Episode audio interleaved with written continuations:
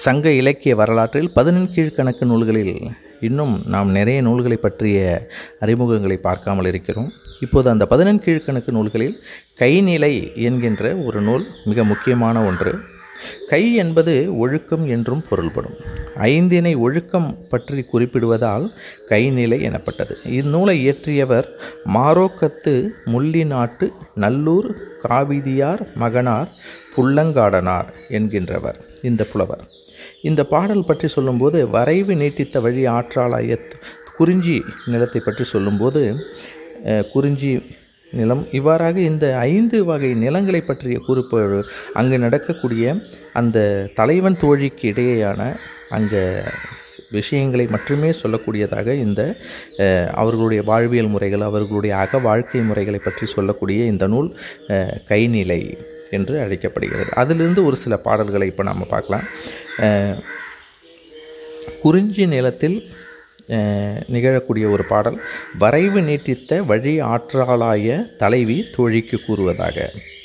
பாசி பசுஞ்சுனை பாங்கர் அழிமுதுநீர் காய்சீன மந்தி பயின்று கனி சுவைக்கும் பாசம் பட்டோடும் படுகல் மலைநாடற்கு ஆசையின் தேம்பும் என் நெஞ்சு.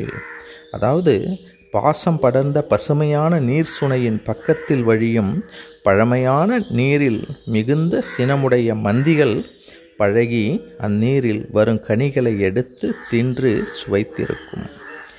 இவ்வகை இயல்புடைய பாசமுண்டாக நீரோடுகின்ற உயர்ந்த கற்களையுடைய மலைநாட்டு தலைவன் பொருட்டு என் நெஞ்சு ஆசையில் தேம்பும் என் நெஞ்சமானது காதலால் வருந்துகின்றது என்று தலைவன் தோழியிடம் கூறுகிறார். யார்? தலைவி கூறுகிறார் தலைவி தோழிக்கு கூறுவதாக இந்த பாடல் அமைந்துள்ளது.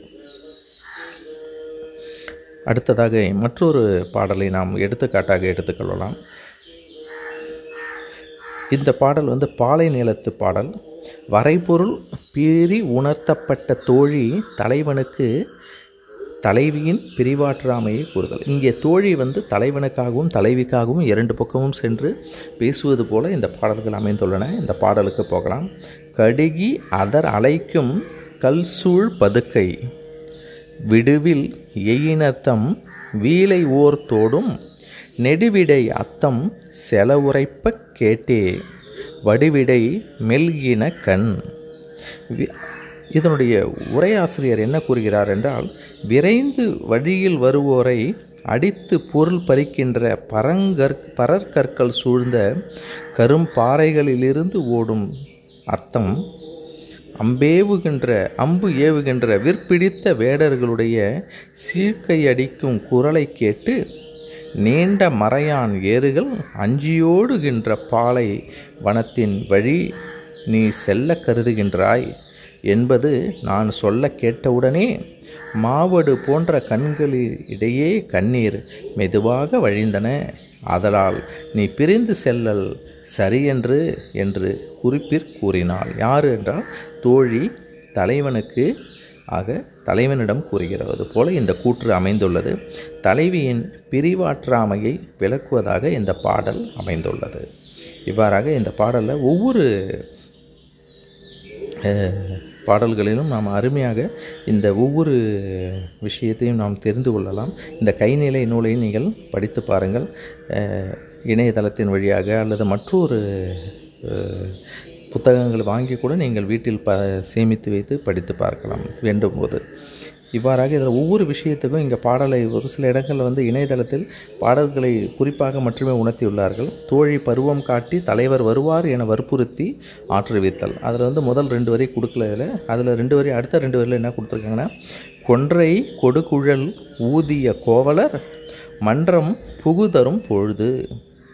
கொன்றைக்காயை துளைத்து குழலாக பண்ணி வாய்வத் வாய் வைத்து ஊதி வருகின்ற ஆயர்கள் தம் பசுக்கள் நிற்கும் மன்றத்திற் புகுகின்ற காலமாகிய மாலையில் என்று இங்கே தோழி வந்து தலைவர் வருவார் என தலைவியிடம் ஆறுதல் சொல்வது போல இந்த பாடல் அமைந்துள்ளது. இவ்வாறாக கைநிலை என்கின்ற நூல் பதினெண் கீழ்கணக்கு நூல்களில் ஒரு முக்கியமான ஒன்று தலைவர் தோழி தலைவி.